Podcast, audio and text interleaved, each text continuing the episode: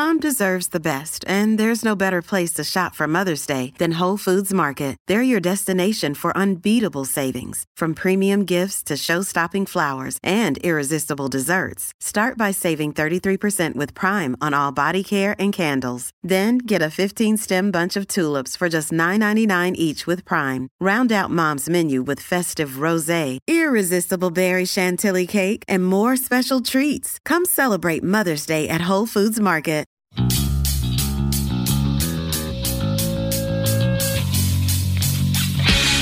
And now, part 10 of reality, lies, damned lies, and statistics entitled It's Coming, a history lesson. How's it going, my fellow Americans? Welcome back to the show. It is time for another bonus episode of the Politics and Punk Rock Podcast. I am your host, Andrew for America.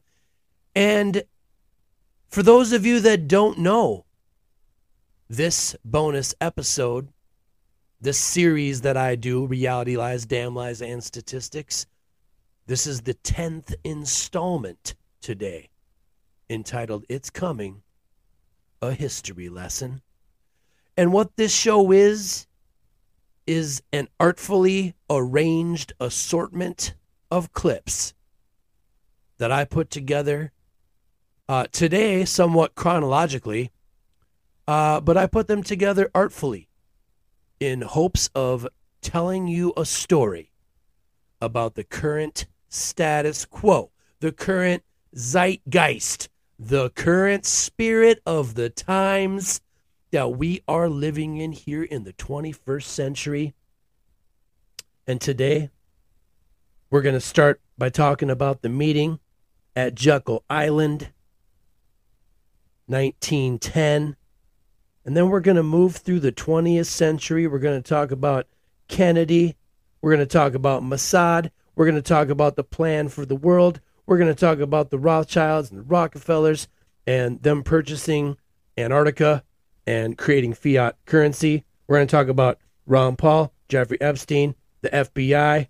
We're going to talk about uh, the Truth Wars guy going off about what's going on in the world. David Icke talking about the agenda, uh, global media propaganda campaigns. Uh, a filmmaker talks about being approached when they're making the uh, Alpha Reticuli or something like that movie. Oh, I'm sorry, Zeta Reticuli is the name of the movie, or at least it's the name of their Instagram page.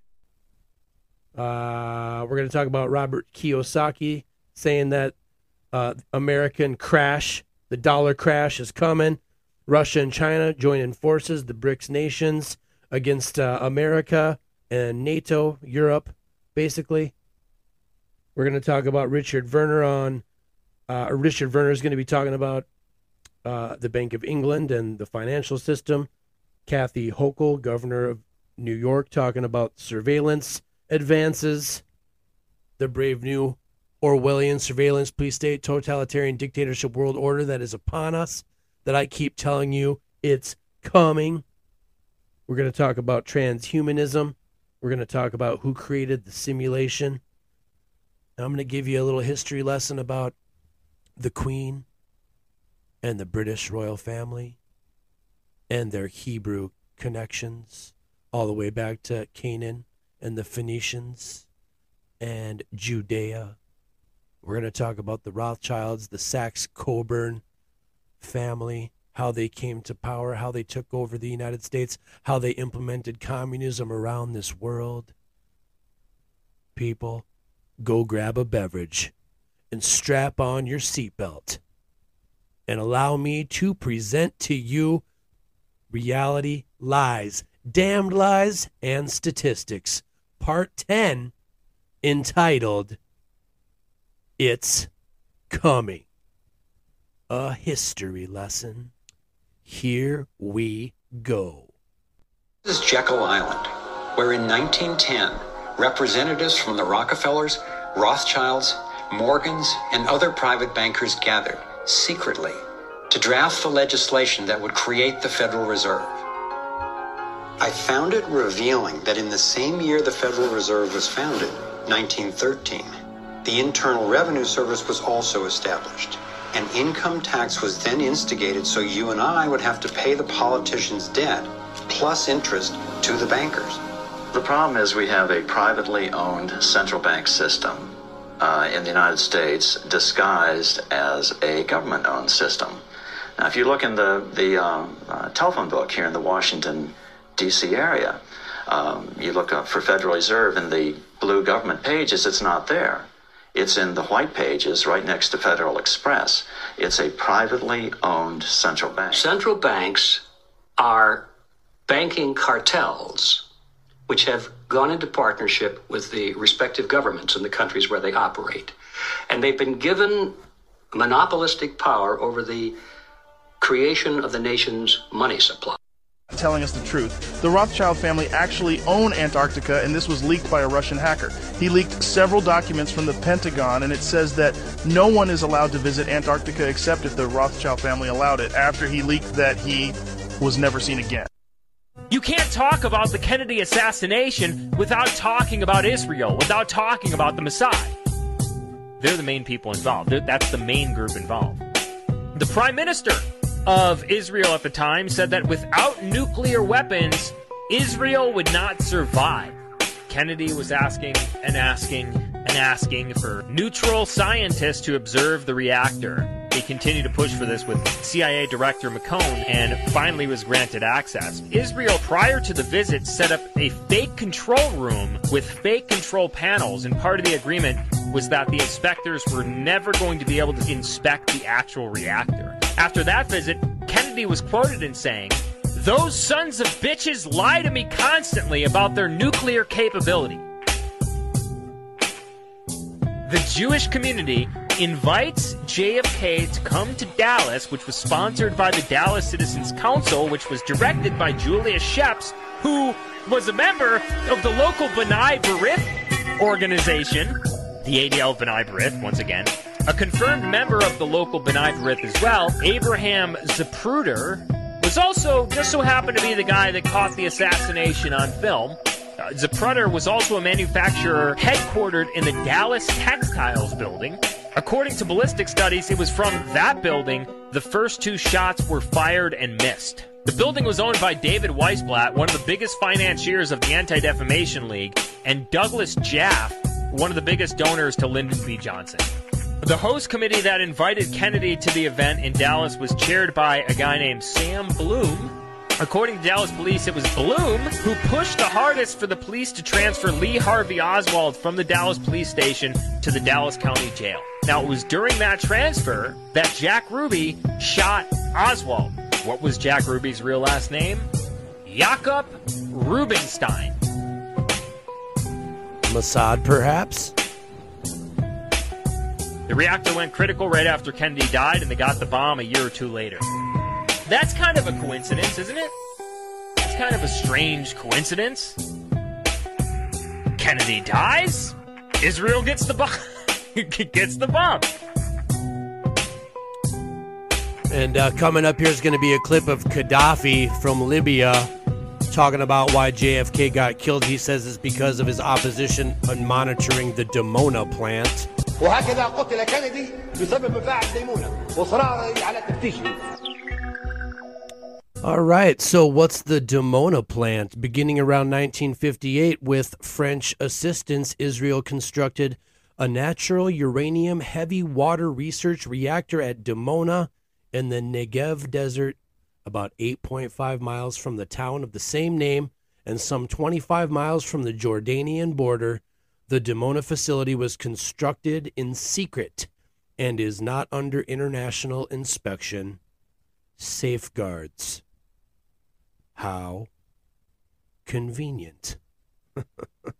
idea that the whole Muslim world is responsible for this and they're attacking us because we're free and prosperous.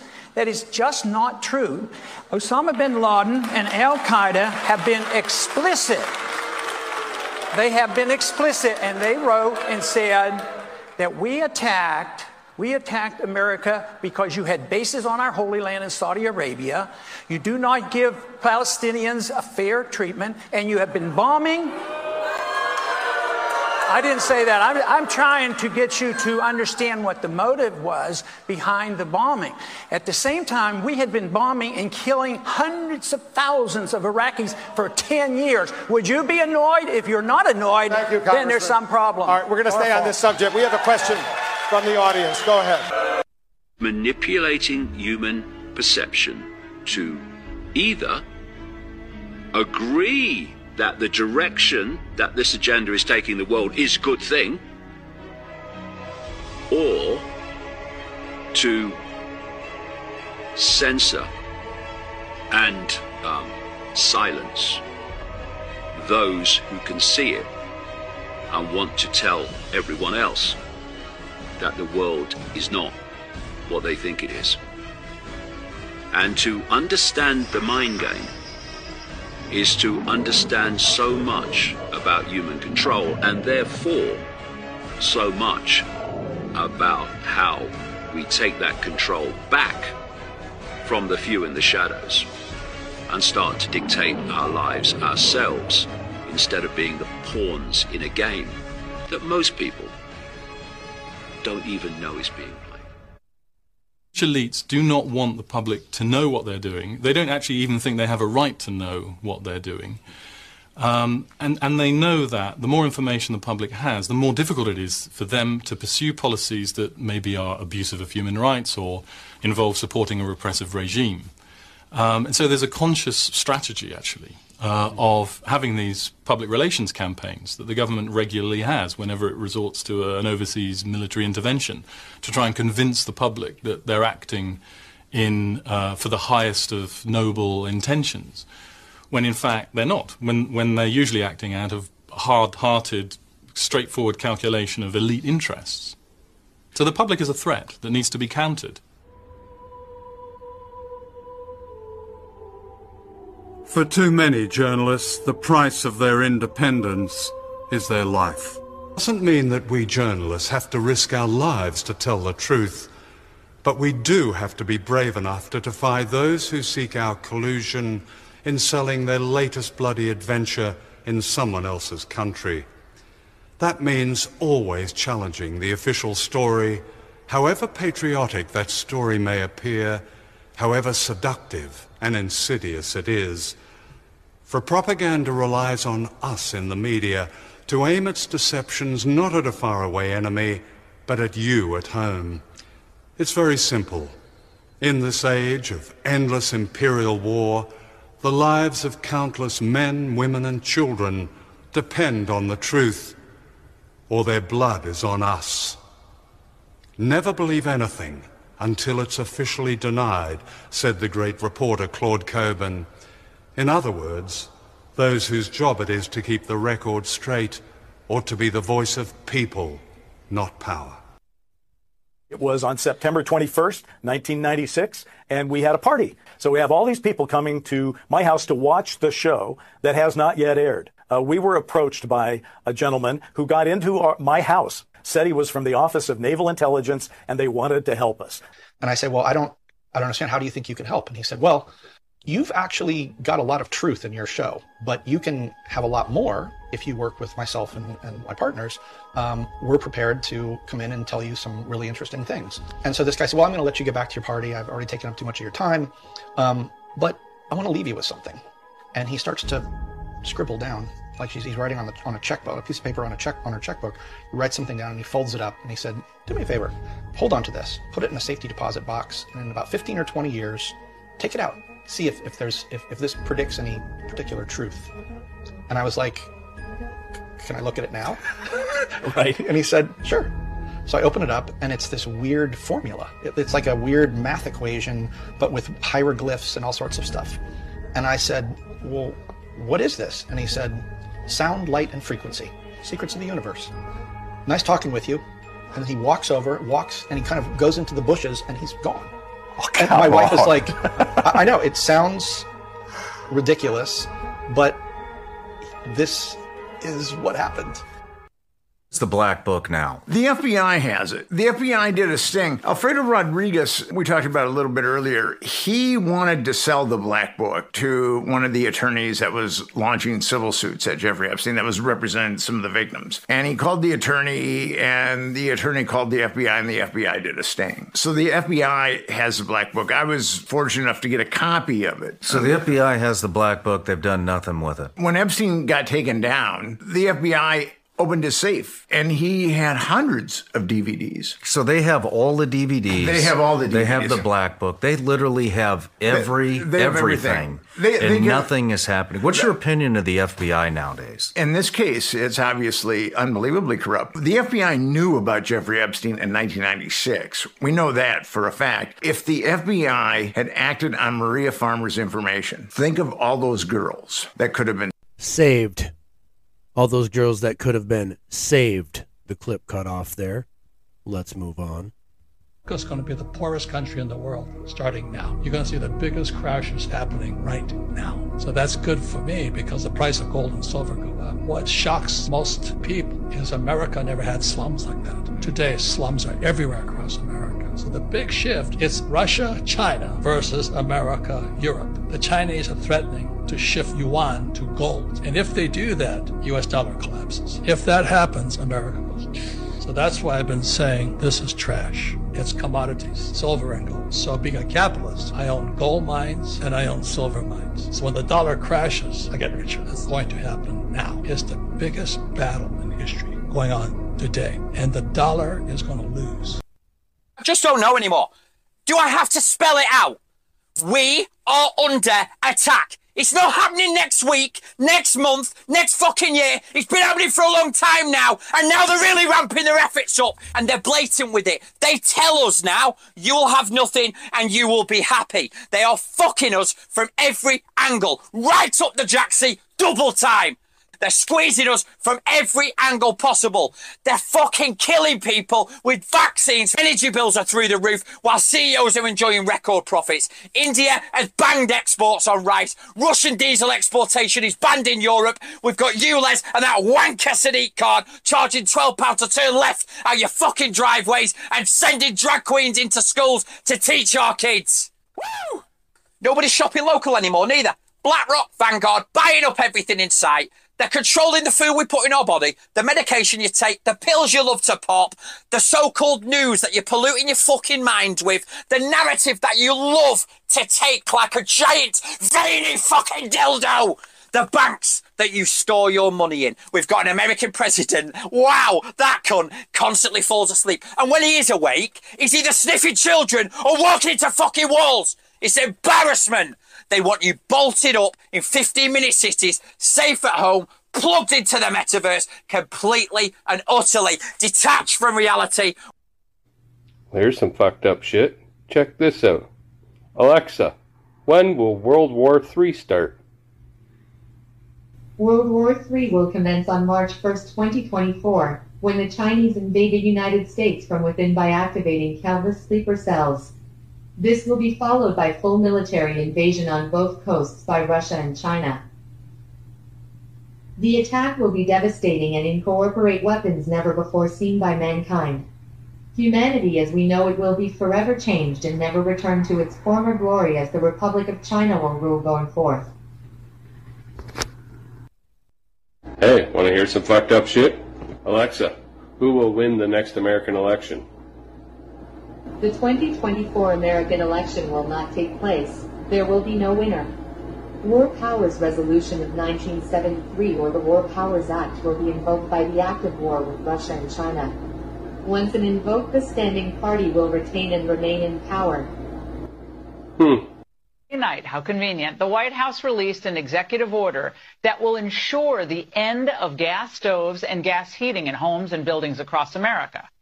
Oh, wait a second. I know what you're saying. You're saying, how does Biden have the power to do that? To force the production of electric heat pumps and electric stoves? Well, the same way that Washington had the power to force you to wear masks on planes by declaring a public emergency. This time, it's a climate emergency, which allows the president to invoke something called the War Powers Act. Yeah, we're at war, and you didn't even know it. Think this is such uh, a significant step forward. Um, the use of a very muscular uh, set of tools in the Defense Production Act, uh, a wartime authority that allows us to accelerate uh, in an aggressive and quick fashion. Transitioning to American made heat pumps makes us uh, more secure. Who is the creator of the simulation? Uh, some people say it's aliens. Uh, there was a professor at Oxford who wrote a paper about this back in 2003 named Nick Bostrom, and he, he thinks it's future versions of ourselves. So he thinks we're in what we'd call wow. an ancestor simulation. Like if we created a game of ancient Rome, they would be like our ancestors in a way. There are others who say it's God or pure consciousness outside of the matrix. So all the religions, not just any specific religion, but pretty much all of them, have been telling us that the physical world is not the real world, that there's another world out there beyond this. Uh, and so that's yet another theory of what's outside. Do you believe this is probable, possible? I believe it's probable, like more than a 50% chance.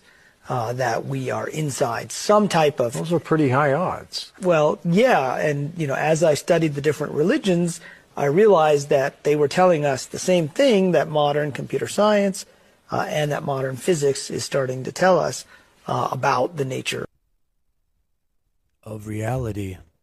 The nature of reality, he said.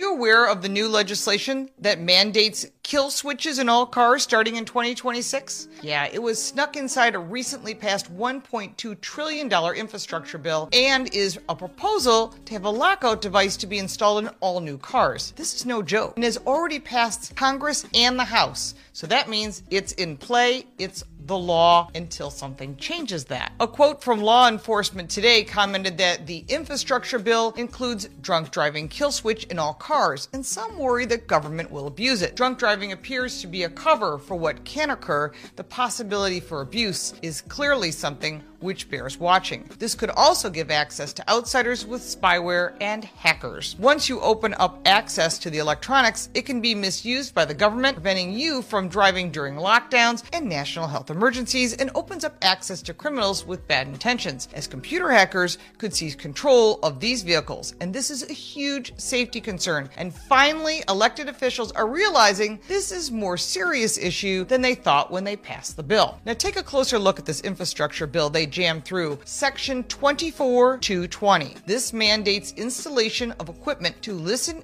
to in car noises and conversation, yes, monitor your eyes, and kill switches to automatically turn off your car. It states all new cars in the United States will be required to install this kill switch by 2026. 2026, huh? Oh my gosh, my fellow Americans. I've said it before, and I'll say it again. It seems like it's coming. Let's take a break. And when I get back, more reality, lies, damned lies, and statistics. I'll be right back. Another day is here, and you're ready for it. What to wear? Check. Breakfast, lunch, and dinner? Check. Planning for what's next and how to save for it? That's where Bank of America can help. For your financial to-dos, Bank of America has experts ready to help get you closer to your goals. Get started at one of our local financial centers or 24-7 in our mobile banking app. Find a location near you at bankofamerica.com slash talk to us. What would you like the power to do? Mobile banking requires downloading the app and is only available for select devices. Message and data rates may apply. Bank of America and a member FDIC.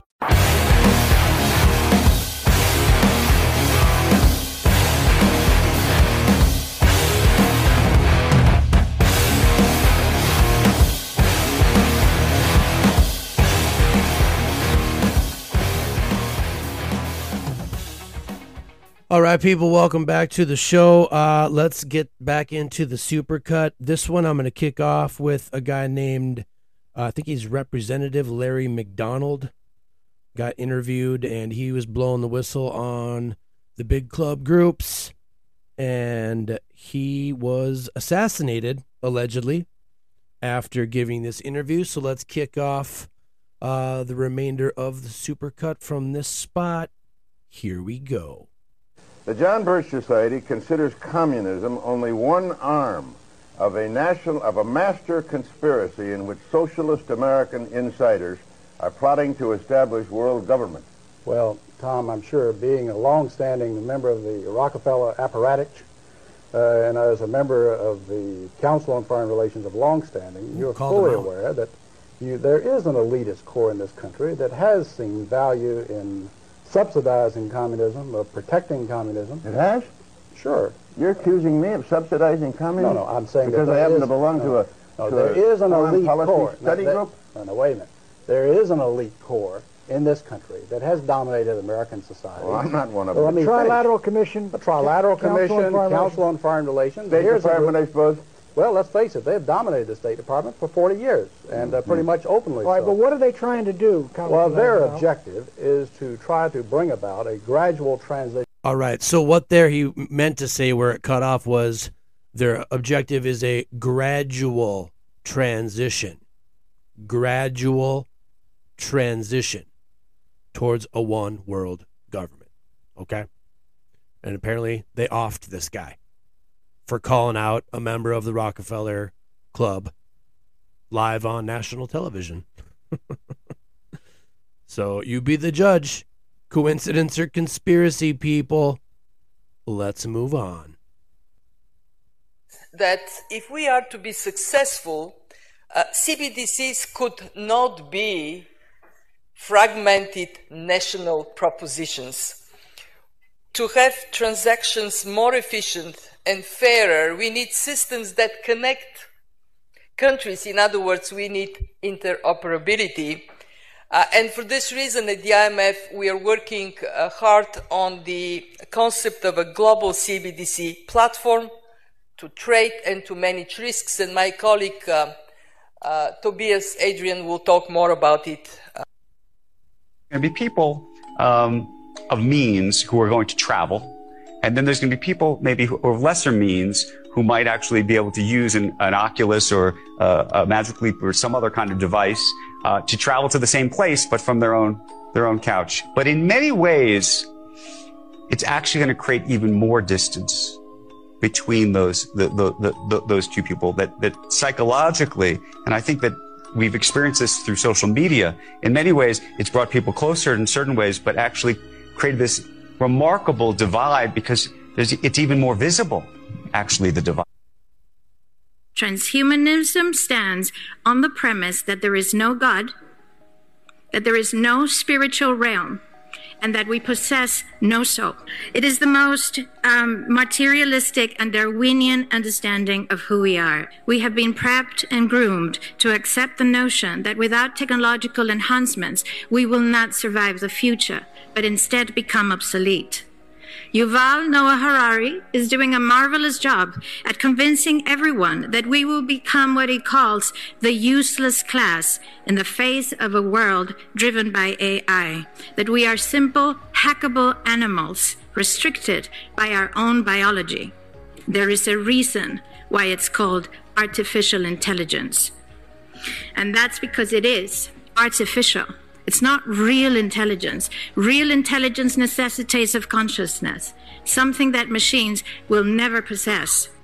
I think most people just want to be able to live a peaceful life in a healthy environment where they can pursue their dreams. Technology must be at our service, not to replace us or destroy us.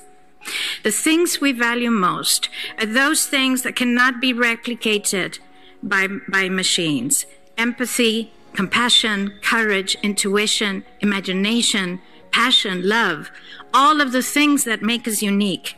We are the most sophisticated beings on this planet and possibly the universe, for all we know.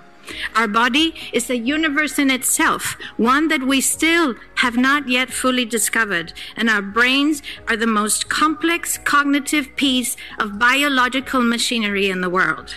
The end game is to make you a totally controllable piece of machinery, another thing in the Internet of Things. As Klaus Schwab has said on numerous occasions, the fourth industrial revolution will not change the world, it will change you.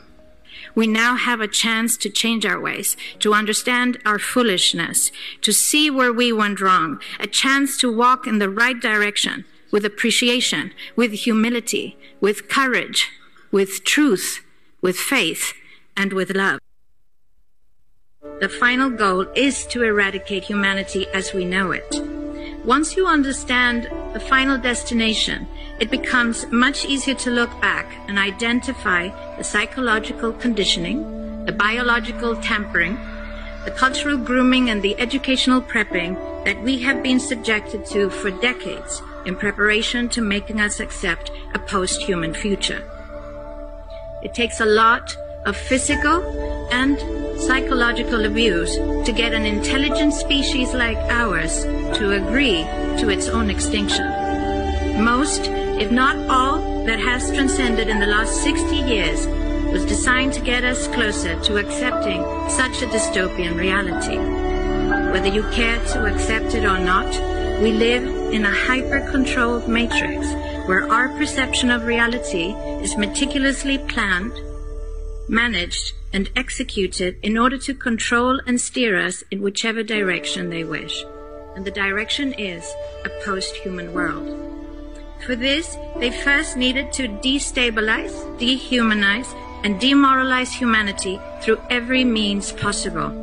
The destruction of the nuclear family, children being indoctrinated by the state, abortion, the eradication of God and spirituality from education, life in megacities and away from nature, toxic food, air, and water, social media, replacing real human connection and interaction, engineered financial crisis and taxation, endless wars and massive migration, stress, anxiety, depression, drugs and alcohol, constant fear mongering, moral relativism as the new religion, and I could go on and on about how humanity has been influenced and forced to move away from all the things that give us strength, security, purpose, and meaning. A weak, immoral, disconnected, ignorant, and unhealthy population is an easy target for the next stage, the creation of an entire generation of androgynous beings. Masculinity is under attack psychologically, culturally, and biologically. Women are being replaced in sports, entertainment, and politics by men pretending to be women. And children are being indoctrinated at school to think that gender is a choice. The transgender movement is not a grassroots movement. It comes from the top. It has nothing to do with people's freedom of expression, sexuality, or civil rights. It's an evil psyop to, with a clear agenda to get us closer to transhumanism by making us question the most fundamental notion of human identity, our gender.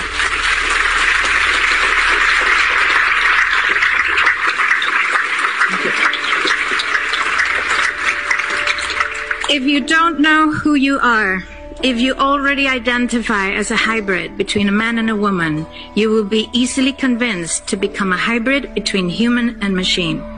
Gender ideology is the 2 plus 2 equals 5 from George Orwell's 1984 dystopian novel. It's the final test to see whether we will follow the most absurd party line towards our own extinction. But 2 plus 2 equals 4. And no matter how you choose to dress, call yourself, or change your physique, will not change that. The sad reality, though, is that in the gaslighting process to get us closer to a post-human future, they have mentally and physically harmed an increasing number of children and young people, and it's only getting worse.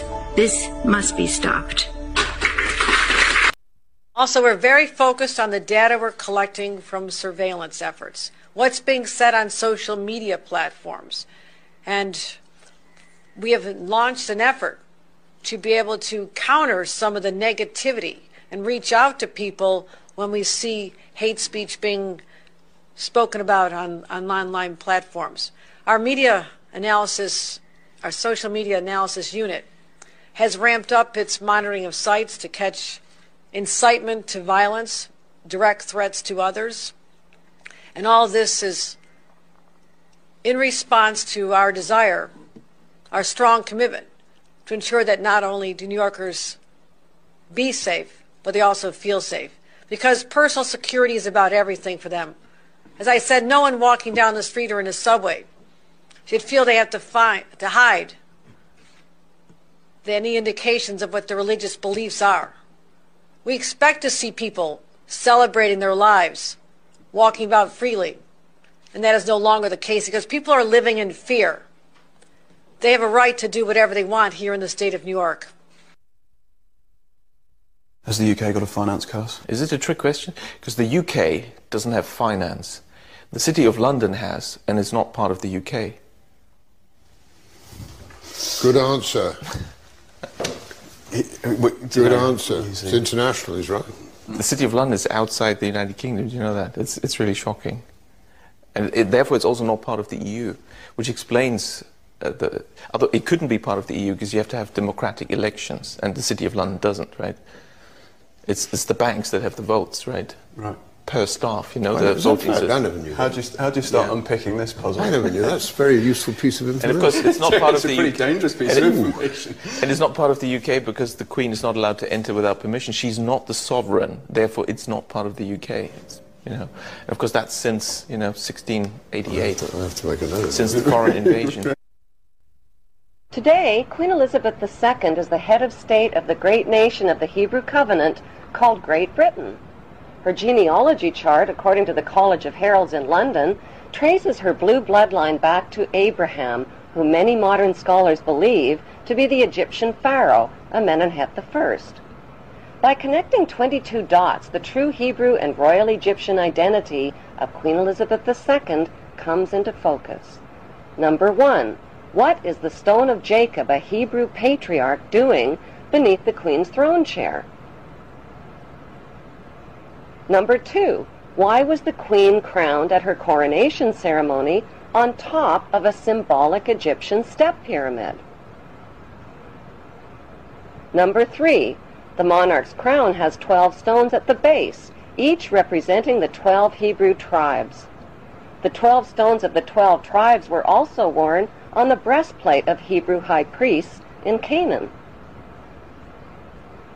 Number four, the Union Jack represents the reunion of the United Kingdom of the 12 tribes of Jacob, or Jacob. The Union Jack is red, white, and blue, the same colors as the three crowns of Egypt. Number five, the royal scepter originates in ancient Egypt and was carried by the Egyptian god Amun and by Egyptian pharaohs who called themselves the Son of God. The royal scepter is now carried by pharaonic descendant Queen Elizabeth II. Her scepter contains the world's largest cut diamond called the Star of Africa.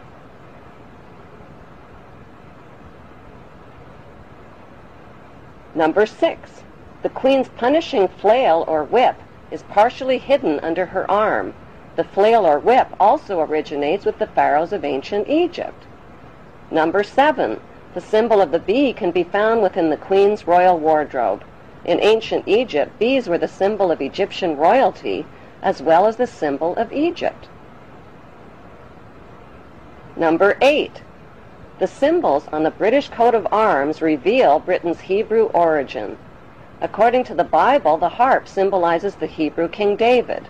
The biblical lion and unicorn holding up the shield symbolize the nation of Israel. The motto Dieu et mon droit means God and my right, indicating the divine right of the British monarch to an eternal throne. Number nine, the headdress worn by judges and the Queen's high-ranking officials originate in ancient Egypt.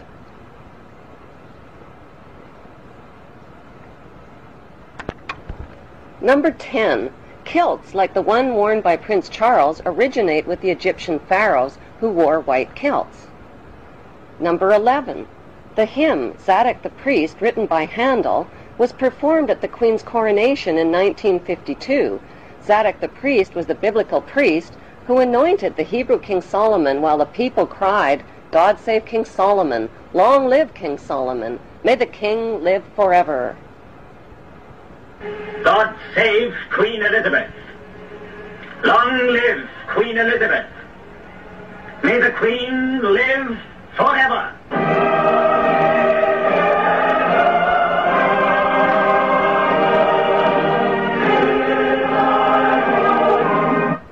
Number 12. During the coronation ceremony, the Queen turns to face the four corners of the globe. The orb carried by the Queen represents the globe over which the monarch rules. Number 13. The monarch's coronation gifts of a rod, bracelets, and a ring are a reenactment of the Bible story of the Hebrews, Judah, and Tamar. Number 14. Royal jubilees originate in ancient Egypt. Egyptian pharaohs celebrated their jubilees after 30 years of rule. In pharaonic tradition, the queen has celebrated both silver and golden jubilees.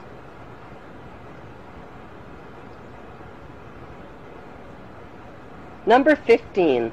Incest was practiced by ancient Egyptian royalty. Mothers married sons and brothers married sisters to keep the power and the money all in the family. Like their pharaonic ancestors, the British monarchy have a long history of incestuous inbreeding. Number 16. The corpses of deceased pharaohs were preserved and entombed beneath their pyramid temples.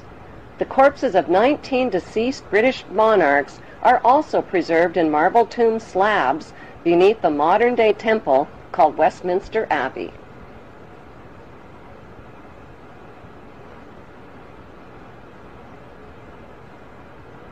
Number 17.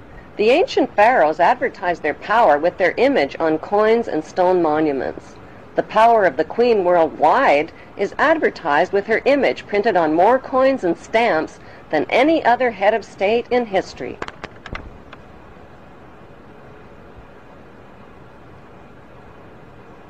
Number 18. The structure of government in ancient Egypt was a step pyramid model with the grand vizier and priesthood one step below the pharaoh. Today's monarchy reigns using a much more sophisticated pyramid model of authority.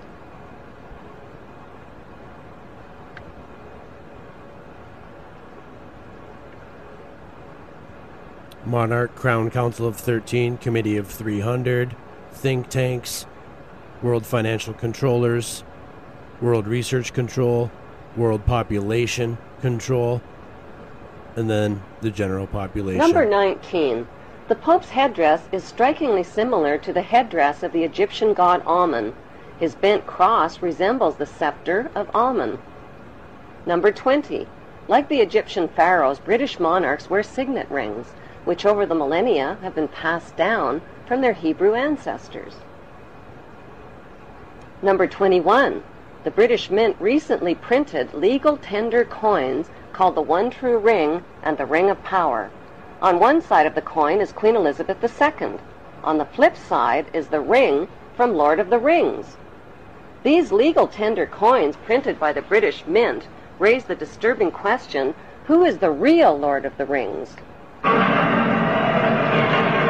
One ring The inscription on the ring reads, One ring to rule them all one ring to find them, one ring to bring them all, and in the darkness of their ignorance, bind them.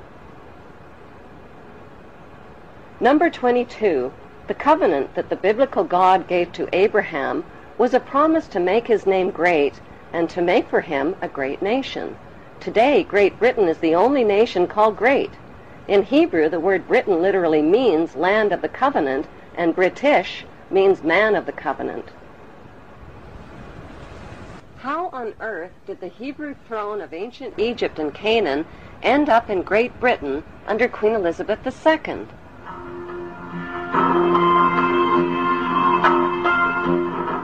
Historically, a series of powerful invaders, the Philistines, Assyrians, Babylonians, and Persians, conquered the land of Canaan, which the Hebrews called Israel. The Hebrew tribes of Manasseh and Dan joined forces and became the Macedonians or Macedonians. They fled to Greece with their gold and their riches. They wore white kilts like the Egyptian pharaohs, played goatskin bagpipes, adopted the Greek culture, and settled along the river Danube, which they named after the tribe of Dan.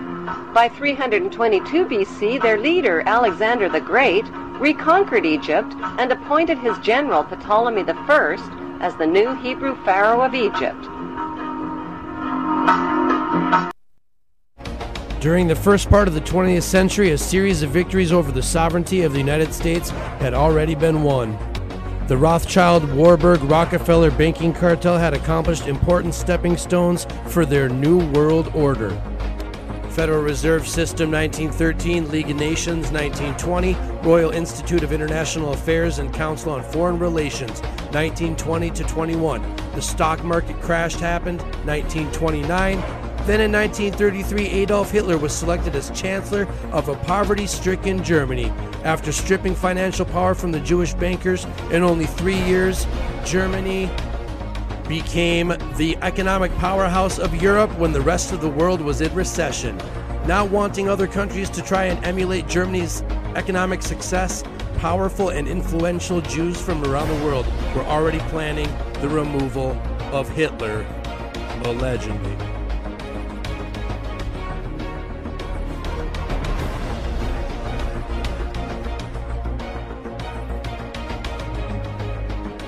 Judea declares war on Germany.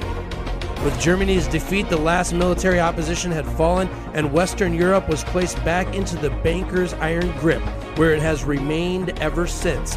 U.S. General George Patton, Patton tried to warn of the tree of the threat of communism before his untimely death in Germany in 1945. But the infiltration of the U.S. had already taken place.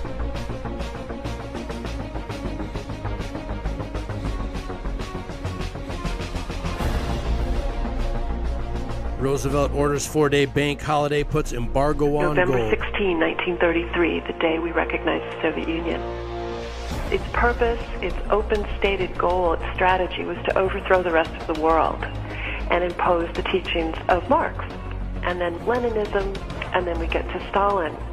Now, four American presidents, beginning in 1917, refused to recognize this revolutionary government, knowing full well that you could not have, quote, normal, or even normal without quotes, relations with a government calculating towards your own destruction. This was obviously, you could not have agreements, they would be broken, you could not have any kind of deals or alliances. And so this, this government was shunned by the United States until 1933. And that was the year in November when Franklin Roosevelt, then in his very first term, recognized the Soviet Union. In order to perpetuate this alliance, to continue relations with the Soviet Union, which became uh, really an obsession of American governments from that day forward, the American government had to learn to lie to the people and tell us lies about communism, tell us lies about Stalin, tell us lies about the Soviet Union. And I think in some way, these ills that we, we, we see in our, our culture today, I think have their roots in this relationship um, that, that Roosevelt himself believed in, convergence. And I suppose the, the money people you're talking about came out of that same mindset and were promoting that same mindset and were indeed the influence on Roosevelt in making this decision. Bolshevism. Given the record of the Bolshevik government coming in, in terms of body count, in pre-revolutionary times, the Tsarist government executed about 17 political prisoners a year. Compare this to the Spanish Inquisition, which at its height destroyed 10 people a month. But in that early, those early revolutionary years, the Soviet, the new Bolshevik secret police executed without trial more than 1,000 people per month. Later in the 1930s, Stalin was killing tens of thousands of people per month. And yet the United States rushed into alliance, rushed to recognize the Soviet government under Roosevelt during World War II, rushed into this alliance. And so you go again to these advisors, many of whom we later learned confirmed after archives opened on the dissolution of the Soviet Union in 1991. We later learned many of these senior officials in the United States government were working for Stalin.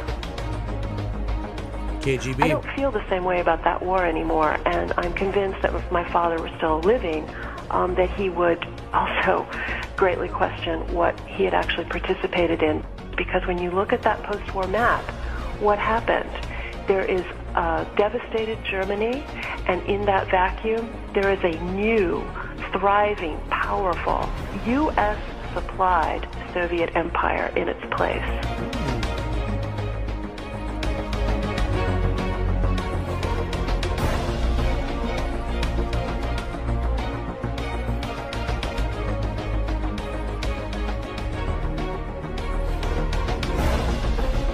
I think most Americans would tell you they're still living in a capitalist free country with all manner of liberty. The brainwashing, the conditioning that has been so successful and has demoralized us um, is definitely bringing us to this point of a certain kind of tyranny. It is, does not have at this point, does not have the gulag, it's not have people knocking at the door with guns yet. It does, however, make examples of truth tellers. It makes examples of people who, who cross the line. And this served to tyrannize us. And we are experiencing this. And yet, you ask most people, they'll say we won the Cold War. Well, I say, look, 100 million dead after the communist century, and Republicans who have the majority in Congress cannot muster the votes to repeal and defund socialized medicine. Who won the Cold War? Yeah, my fellow Americans, who won the Cold War? Very interesting, curious question. You guys remember Mikhail Gorbachev from Russia? Remember when Reagan went over there? Mr. Gorbachev, tear down this wall, right? Who won the Cold War? What was the true purpose of the creation of the Soviet Union? The Bolsheviks, yada yada, Marxism, Leninism, Stalinism, right? Here's a quote from Mr. Mikhail Gorbachev, 1996, former president of the Soviet Union. This is from a special report. The Wildlands Project unleashes its war on mankind. From 1996, Gorbachev, and I quote The threat of environmental crisis will be the international disaster key to unlock the new world order. Unquote. My fellow Americans, you be the judge. Many people online are noticing that Gavin Newsom cleaned up San Francisco because foreign leaders like China's President Xi are visiting San Francisco. He addressed those rumors by saying that's true because it's true. I know folks say, oh, they're just cleaning up this place because all those fancy leaders are coming into town. Um, that's true because it's true. But it's also true for months and months and months prior to APEC, we've been having different conversations. This plays into my thought that they could clean up the cities anytime that they want to. They just don't care about you. When the Olympics come around or a foreign leader visits the city, all of a sudden the streets look spotless. Isn't that interesting? When are American taxpayers going to wake up? Here's Newsom in 2008 as San Francisco's mayor saying he had a 10 year plan to fix homeless. We believe fundamentally that food solves hunger, that shelters solve sleep, and that housing solves homelessness. And if we're going to solve the problem uh, of those that are out on the streets that we define as homeless, we better solve the housing problem if we're going to have an impact.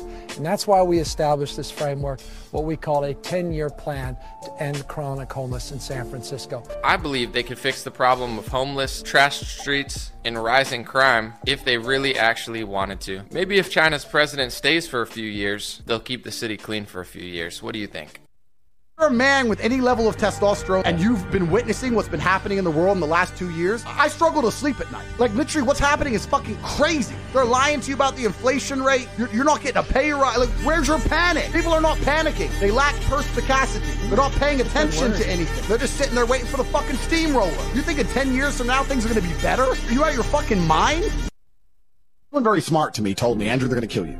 And I said, I know. And he said, because you can't be bigger than certain systems. You can't be bigger than a judicial system. No one's allowed. You're not allowed to be bigger than an educational system. If you start teaching people that there's a better way than the educational system, they will get rid of you because it is a racket and it makes a whole bunch of money and they don't want you telling the truth about it. You have to shut up. And I said, hmm, Interesting. Then I decided I'm unafraid, unfazed, kill me. I'd never kill myself, come kill me. So I'm going to sit here and tell what I believe to be true, because it makes me feel good inside of my heart, and I trust in God. And if I die, I die. So they lie to you in school. School is not designed to help you escape the matrix. If that was the case, the matrix would break down. School is designed to prepare your mind for slavery within the matrix. Most of you intrinsically understand this. Very simple thought experiment. It's three in the morning, you're in a gas station, you're in your car, you're in your Toyota, because you're all brokey. You're sitting there filling up with gas. You see a Lamborghini and a guy gets out, three in the morning on a Tuesday. And you look at him in his Lambo, and you look at all of his money. Do you think, wow, he must have got a really good degree? Or do you think, drug dealer, criminal, gangster? You intrinsically look to crime, not because you think he's a criminal, but because you understand that if you if you stay within the rules of the matrix, if you stay within the parameters of society, you cannot achieve extraordinary things. You know intrinsically he's broken some rule to get where he is. Because if you don't conform, you will be ostracized. And once you cross that line, there's no going back. Long story short, it might look like a far-fetched example. But know that today, if you live in a country like USA, Canada, Australia, Germany, UK, or any other American or European country, in fact, we really are all one conditioning stage away from a country like China. We are already in stage 3 and making leap towards stage 4 conditioning. And there is only one thing that can stop that from happening the truth. Education was originally based on finding the truth. Aristotle, Plato, Marcus Aurelius, they all lived in a system where the search for truth and thus freedom was the number one goal. The problem is, somewhere along the journey, there was a shift in powers, and the ones who got to power, they stopped caring about the interest of their people, and they started to put their self interest first. They didn't care if that meant destroying the very principles that produce citizens that push society forward, because that's not what their goal was. Their goal was simple to grow and perpetuate their power and control, and they figured something critical. Having their population know the truth was the greatest risk to their power. Because if the population was able to think for themselves and figure out what the truth is, well, then they wouldn't be able to lie and manipulate people. And that is how they plan to impose stage 4 conditioning upon us, where you won't even be able to control your own truth anymore, because you won't have choices. Because you won't have choices. Remember last episode, people? I said go back and listen to my episode entitled choices, right? Seek the truth, and the truth shall set you free. Remember when I said that last episode? I'm sure a lot of my down since day one listeners uh, have identified and are aware of how I artfully craft some of my content to involve little nuggets, little repetitive talking points that I condition you with. If you listen to all of my shows, if you go start with episode one and you come all the way up to 166, and then here comes another bonus episode Reality Lies, Damn Lies, and Statistics, Part 10, you will see how I carefully insert little things I've said to you in the past right now here in the present episode. And you remember that stuff. For you, for me, for all of us, right? It's a brave new Orwellian surveillance police state totalitarian dictatorship world order that is upon us and how many times have you heard me say this, people? It's coming. And I hope this supercut today, part 10, has effectively illustrated that reality to you. Hopefully, I am illustrating for you what I have arrived at truth. Thank you guys so much for listening. I love you guys so much. Take care of each other out there. It ain't it ain't getting any easier for anyone. You got to go to war with yourself. You have to sponge up truth. Go seek out knowledge, wisdom, information. Try to understand why things are the way that they are. Try to understand. And the only way you can understand and accept truth is to stop being so sensitive, so emotional, so non rational. Because the quest for truth is what education really is rooted in. Like this man just got done saying, Marcus Aurelius, Aristotle, all the philosophers throughout history. It's only in the modern era, the very recent history of the world, and of the United States specifically, that this push towards feminism, emotionalism, anti masculine energy, anti man, tear down the strongest amongst a population and make them weak and sensitive and emotional to the level where they're not even aware of how to relate to other men anymore. Men, we're in trouble.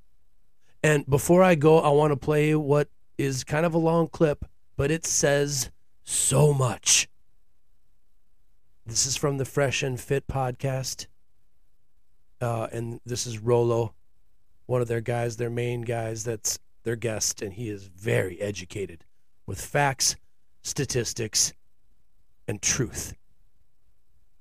And this might be a tough one to listen to, people, but I swear to you, it's for your own good. If you really want to understand what's going on in this country right now, and if you want to understand what the most powerful people are doing and planning right now because they know what the future is going to hold because they put they've built the environment for these things to eventually occur occult magic people i've been over it. Take a listen to this for women, I see a lot of loneliness on the uh, on the horizon, and I I don't say that to be like an asshole. I I say that as sort of a warning. Mm-hmm. I, I, think a lot like whenever a guy says, "Oh, you're gonna be lonely and cat lady, and you're gonna have box wine and and whatever," like, and you're gonna be a spinster is basically what what they're saying, and it sounds like revenge. It sounds like guys are either too happy or they're too pissed off or too too sad about like the state of women. I I just go down to nuts and bolts, and I uh, uh, outline this actually in book four as well. Um, there is a study by Morgan Stanley um, Financial. They did a. Uh, you can go find it too. It's uh, it's online. It's called "The Rise of the She Economy," and in that she um, in that sort of research, um, they postulate that by 2030, uh, women between the ages of 25 and 44 uh, something like 52%. I hope I'm getting my numbers right. Something like 45 to 52%. It's over half. Yeah, over It is going to be over half yep. of women of marriageable age will be single for the rest of their lives. They Thank not, feminism. They will not reproduce unless they get like unless you know unless they get artificial insemination but they will not they will be unmarried and childless during those ages all part of the plan 30 which is like a very very steep incline in fact they are so certain of this that they did this research on Morgan Stanley so their investors would know what to invest in in the coming decade. Wow. So they're invest in box wine, right? And yep. invest in cat toys, invest in um yeah, in, it's not a joke, guys, when we say in, this. In ovum free. It's not a joke, in, people. Uh, reproductive technology. And pet dogs. Uh, yeah, cats, dogs, whatever. You know what what is going to be hot in the future, and this is what you can expect, and so this is what you should put your money into. So if we're, if we're already making predictions of where we should put our money, I think we need to look at why this is the way it is. Now, if you go and you follow the logic of of Bloomberg or or um, you know Morgan Stanley, Forbes, whatever, they will say this is a great success. This is a, a glowing, great progress of humanity. Well, finally, women are independent. you Whenever you hear women say, I, like we heard last night from uh, the 20 year old girl, I want to give up my independence, right? Okay. I, and I wanted to say this, but I didn't. Um, independent of what? Independent like you're if so if you're independent of something mm. what were you dependent on that you're now independent of right and whenever we hear this remember i was telling you about how um, we've been hearing the same jingo the same lingo from feminists for a long time that's one of them i want to be a strong independent woman okay independent of what independent of men. That's what it is. We've already they've already achieved that. They've, there's more women in college right now. They're making more money now.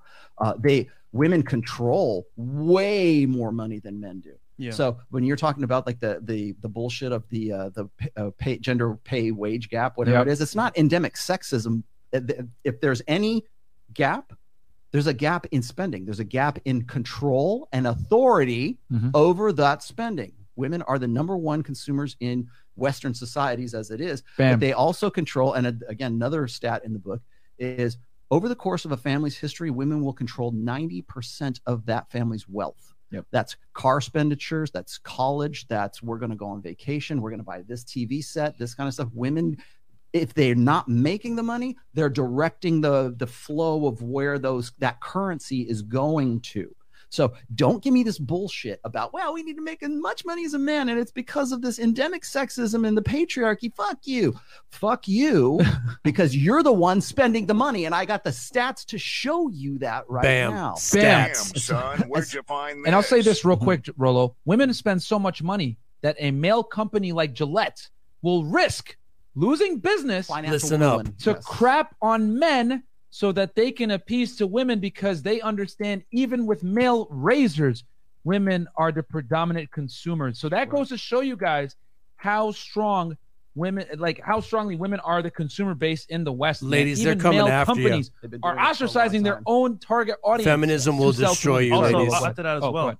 So, a lot of people don't know this right, but behind a lot of tech companies are female employees, Yep. and they control the flow. Add- And Fresh used to work too. for a tech company, guys. Yeah. This comes from experience. They control the flow of how things are put out.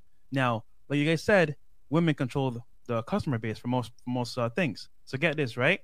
A lot of our content is not geared towards women. So what does it do? Suppress it, and oftentimes delete it Mm. because it's, it's not going to be uh, suitable for their uh, consumers, which is women. Algorithms. So yeah, that's that's very true. Big facts. Sorry, So Rollo. I'll, I'll here's here's another uh, Prediction? prognostication for the future. Mhm. Uh, we live in the most emotionalized uh, society the world has ever known right Facts. now. Facts. Everything is feels before reals. We say this all the time. Listen Manosphere, up. and we Yeah. joke about it, but it's really true. We live in an age, and I make the case for it in book four. Uh, our religion is emotionalism right now. It's how did it make you feel? Yep. Uh, what Our are you- TikTok what are- getting banned is an what example are of that. Feeling, yes, Yeah. exactly. You know, because punish you made- women for bad behavior. So- oh, feelings. so when I when I get criticized by women, it's usually for my tone. Yeah. Right. Well, if you would just say it with sweet little sappy show sugarcoat what you're saying, then women will re- women will respond to it. No, it's not wh- how I'm saying something. It's the data that I'm imparting to you Yep. You don't that is want to know offending you because it goes against the the what is you know an ego invested belief for that woman. It feels bad, and I get it. It's supposed to feel bad Belief. because if it's not feeling bad, then you're not gonna. It's not gonna motivate you to change. Yes. So in the future I, and i don't know when we're going to reach critical mass but right now we're in the age of emotionalism we're in the age of ego and the age of emotionalism and so we base our policies whether it's political whether it's economic whether it whatever it is based on our emotional response to things we have a, a- we have two, at least the last three Wokeism, people. generations of men who've been conditioned and you want blue pill conditioning uh, have been trained to emote like women to to see emotional like they've been trained and taught Mm-hmm. This is what my entire last women- the episode way was that about, women people. process emotion is the correct way to process emotion Facts. so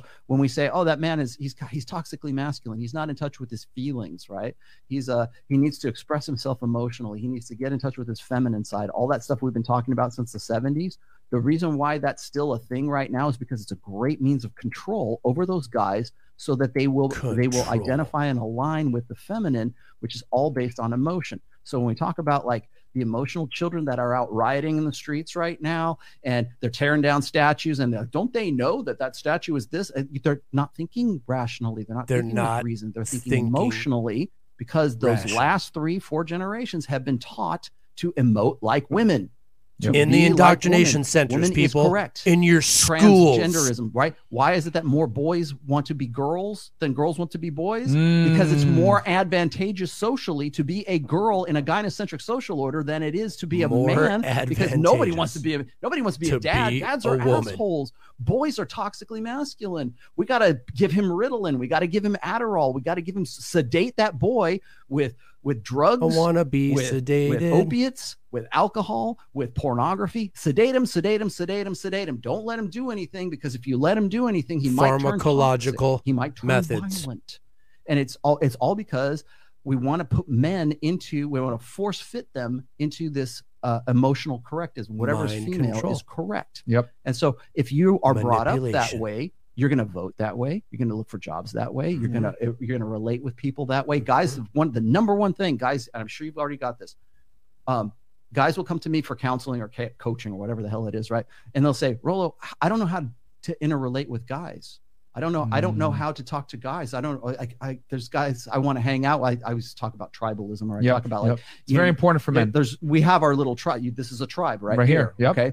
Um, how, do you have tribes? And they don't. And the reason they don't is because they've been Social taught media. to emote and to relate to men as if they are women. Yeah. And that's and that's what's valuable, and that's what makes them valuable. And that's how they get their self worth. So it's no shock to me when guys uh, in the black pill community or blue pill or purple pill or whatever it is, they don't they don't want to make women the measurement of their lives, but they still emote and they still relate with people as if they have a feminine sort of training. So when we look at things like communitarianism, we look at socialism, we look at like why is why why are we even talking about socialism in the the United States right now? It's because we've put so many women into positions of power that that seems like a good idea. Yeah. It makes them feel good. Mm, Hey, you get one and you get one and you get one and you get one and you and so meritocracy Regardless of how uh, poorly you are uh, dom- working. dominance hierarchies, uh, competence hierarchies, meritocracy, all of that stuff flies out the window because we don't see the value in it because it's not female correct. Yep. The female correct. If, whenever women come into political power,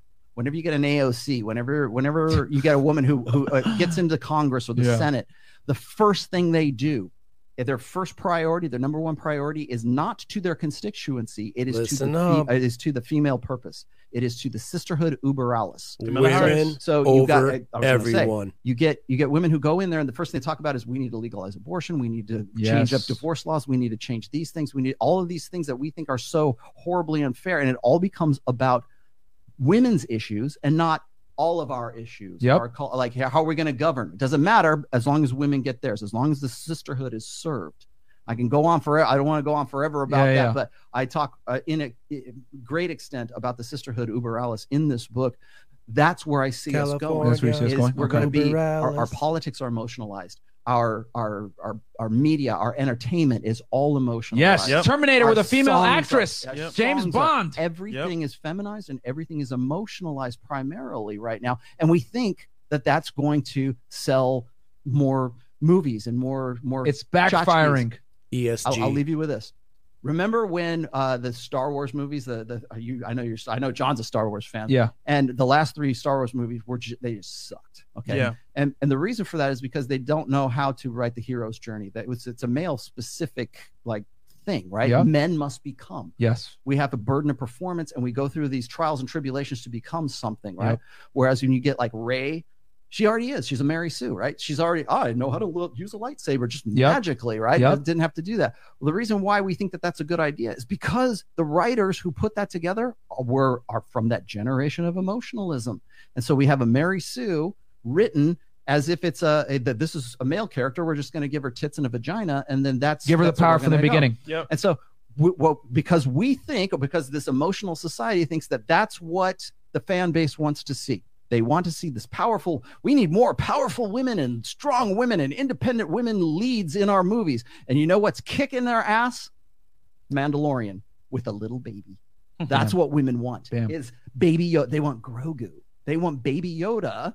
They don't want ass kicking Mama Yep. Rey. They want baby Yoda is what they want. Maternity, because that's an innate drive in women. An innate drive in women is not, oh, I'm going to learn a lightsaber and learn how to kick ass and take names. That's a man's job. Yep. And on our on our root lizard brain, on our pineal gland brain, we we understand that. We recognize that. We re- that's part of the machine. Truth bomb time right now. Anyone that was alive in the 90s, famous movie that came out from Disney, Mulan. Okay? In the movie, what Oh, happens? man. A woman must become, right? She mm-hmm. learns in the beginning, she didn't know how to fight.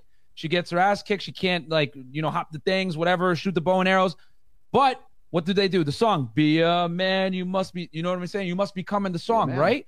And then She learns the skills. She learns how to fight. Mm-hmm. She and she does this all with a masculine frame of reference. That movie did excellent. Why? Because she had to become. Even a woman had to adhere to masculine traits to be able Hero's to get the entertainment value. That's The why you need journey. men, people. No one is a cares. It's a masculine story every single time, you even if you need put us. a woman in the lead. And Mulan is an excellent example of that. When did that movie come out? In the fucking 90s. Not that would never come nowadays, right? Because a woman having to become what? Ugh. And that's and now here's the thing. Hollywood is paying the consequence for being woke. You want to be woke? You're gonna go broke. Because at the end of the day, people know deep down that women just are and men must become. And even if you put a woman into a male role, for if you want to get the views and you want to get the entertainment, she still has to become. Oh my gosh, people! There's so much I want to say about that, oh, but uh, let's not get into the masculine, feminine, men versus women part of this argument. Let's look at it from the bigger picture. Let's look at it from what I was referring to earlier. Did communism fail? You know, is socialism dead? Who who won World War II? you know, who won the Cold War? All those questions from earlier. Before I go, I just want you to think about this. Has that plan for the world ever slowed down, or has it been in place this entire time? Is all of American history the story of becoming? But the story of what becoming? The story of world democratic socialism becoming the reality of this world. Wokeism is a communist concept. Feminism, communist concept. Or maybe or maybe not communist, socialist, whatever. A left wing, Marxist style, Saul Alinsky style, Hegelian dialectic style of philosophy and thought process and you know method of organizing human beings into some type of common lifestyle right? So if you don't think that that's the plan if if this clip doesn't further hammer that home for you and cement in your mind that the reason that all of these things have, are being implemented is to make the west fall so that China or some other country can come in and conquer us, which will be one more stepping stone on the way to world democratic socialism. And that word democratic in the middle there, that's temporary because once they reach world socialism, ain't going to be too much democracy anymore after that. Not real democracy anywhere anyway. It'll be controlled, manipulated, engineered, conditioned democracy. Get it? Am I starting to make sense to you? Am I helping you, my fellow Americans, see the reality of this world? I got one more clip for you. Take a listen to this. 1992, uh, an older friend of my father who was from St. Louis asked me to go to this meeting that the Communist Party USA was having at the University of California, Berkeley. And he had studied communism and written books about communism back in the 60s and stuff. And he was curious because if you'll remember back in 1989, the Berlin Wall had come down and everyone was saying communism is dead, it's over. Then Mr. in 91, Gorbachev, in December, the Soviet Union dissolved. And so this is six months later, the summer of 92, and the Communist Party USA is having a meeting. So he asked me to go out to this meeting. He said, Would you go out there and just see what they're talking about? Because we, we won. This thing's over. And so I went to that, and for three days I sat there in breakout sessions and lectures and, and listened to these hardcore communists. And, and one thing shocking about it, too, I thought it'd be college radical since it was at Berkeley. So I dressed like a college radical with some radical T-shirt on. So I walk into the auditorium. There's 14 or 1500 50, 60, and 70 year olds with briefcases, and I thought, whoa, this is actually serious. It's not just some radicals. And- many of those exact people, as I researched them later, ended up being in Obama's cabinet in 2008, and that's what motivated me to make the movie because I realized, well, these are the people that were at this communist meeting with me back back in 1992. But at that meeting, they laid out this plan how they wanted to take America down from the inside. They were going to focus all their energies on that now. They'd been focusing on it for a while, but they realized they could never outspend America because capitalism and free enterprise is so successful. And they kind of that woke them up. Okay, we got to go to plan B. They, they just up. keep building more and more. And of course, we had all the years of Reagan where he'd really built the military up. So they realized we're in trouble here. Um, and so that's what they talked about the mean, how they were going to do that from the inside. And I didn't think that much about it, went on with my life. But then again, 16 years later in 2008 from 92, when I remembered what they had talked about, like one thing uh, that is so clear how it had changed. They had said back in 92, we're going to use the environmental movement to take down the free enterprise system in America. And in 92, that didn't make sense because that was not a big movement. Environmental it was movement. literally people, you know, chaining themselves to Take trees in Oregon West. so they can't cut them down. I mean, it was nothing. And so I was like, how would you do that? But in 2008, An Inconvenient Truth by Al Gore had come out. It was the biggest movement in the world, and it still is, um, because they realized it's the ultimate vehicle for totalitarian control Ding, because ding, it's a global problem, so it demands global solutions by a global government. That's that's the way they look at it. So they that's why that issue will never go away, no matter how many facts we have and how many charts we can show them. Hey, it's not going up, and if it went up a little bit, it actually would be good. Warm, warm is the friend of life. Cold is the enemy of life. All the logical things that they don't. Um, but from that, I wrote a letter when I was a representative on that communist meeting in 1992, and it just blew up into a huge thing. And one of the men that responded to that and said, "What Representative Bauer says is true, but it's nothing new. It- that's not from 1992. It was all written in a book in 1958, and I got to know the man, and it was, of course, the book The Naked Communist, and it had the 45 current communist goals as of the 1950s in America. And I got that book for the first time in 2008, so 50 years later, and I read through the list of goals, and as I did, I couldn't believe how specific and how purposeful and how premeditated the collapse of our country had been. It had been people and groups for a hundred years working to take us down from mm-hmm. within. And I just, I couldn't believe, as I read through these things, one of them, goal 17, this is from 50s America. Get control of the schools, use them as transmission belts for socialism, soften the curriculum. Well, people wonder, why do all the kids want socialism today? Because in the 50s, they said, we got to put socialist ideas, we got to push it. So these kids think Yuri it's Bezmenov. think it's, it's wonderful. And so, because they know all the Ideological subversion. Communists know, you have to transition through socialism before you can go to communism. You cannot go from a prosperous free enterprise system to communism because the problem is in the prosperous free enterprise system, you and all the people own all the stuff. Mm-hmm. And so they can't, it's like, how do we get this? They have the wealth, they have the guns, they have the property, they have, we got to transition into socialism where we slowly get control of everything.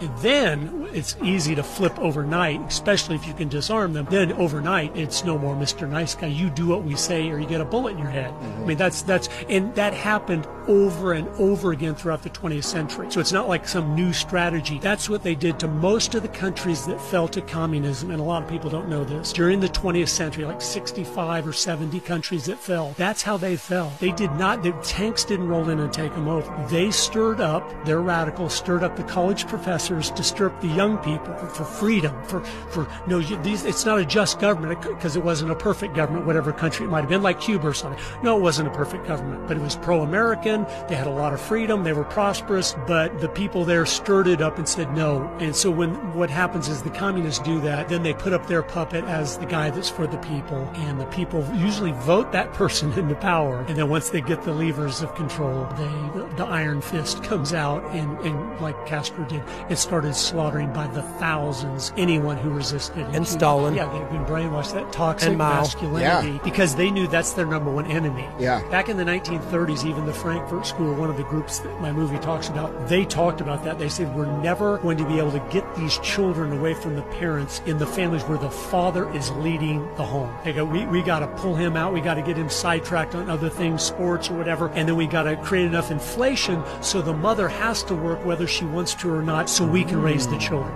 They were writing about that in the 1930s. And now you have them on the White House podium saying these are our children.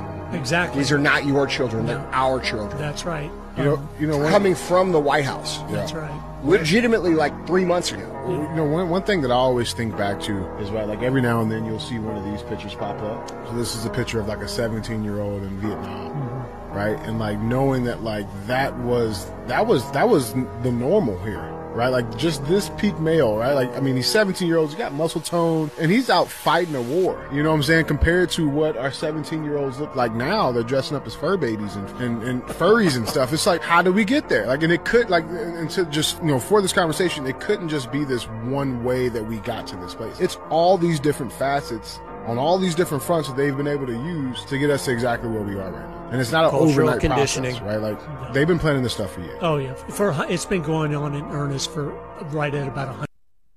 Hundred years, people. A hundred years. This plan has been going on how many times? Have you heard me say that? My fellow Americans,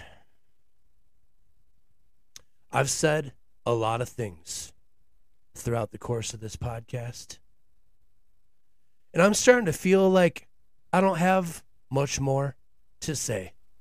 I think that I have done a pretty damn good job throughout the course of these 166, now 67 episodes. Actually, it's 177 because Reality Lies, Damn Lies, and Statistics is a bonus episode that I don't count, except for the first one. So I guess it's 176 episodes that I have done of this podcast. I don't know what more I can provide to you that will help hammer home my always consistent themes and points.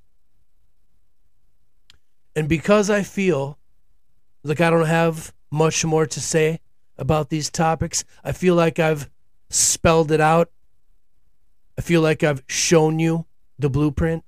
I've shown you the way. I've shown you the light. I've shown you the path that you must take on your quest from ignorance towards knowledge, wisdom, and understanding. I don't know what else I have to say. So I'm going to stop talking for a little while. When will I come back and do this show again? I'm not sure. But while I'm away, I want you guys to go back to episode one. January 21st, 2020 was when I recorded and aired my first podcast. And I want you to listen in order from one until this episode again. And if you can find holes in my theories, thinking, philosophies, contentions, talking points, I'd love to hear it. Show me where I have been wrong. I need to know. Because I'm starting to get a little too firm in my beliefs and thoughts. And I can't decide if that's a good or a bad thing. So I'm going to need some debate. I'm going to need some argumentation. So if you got the balls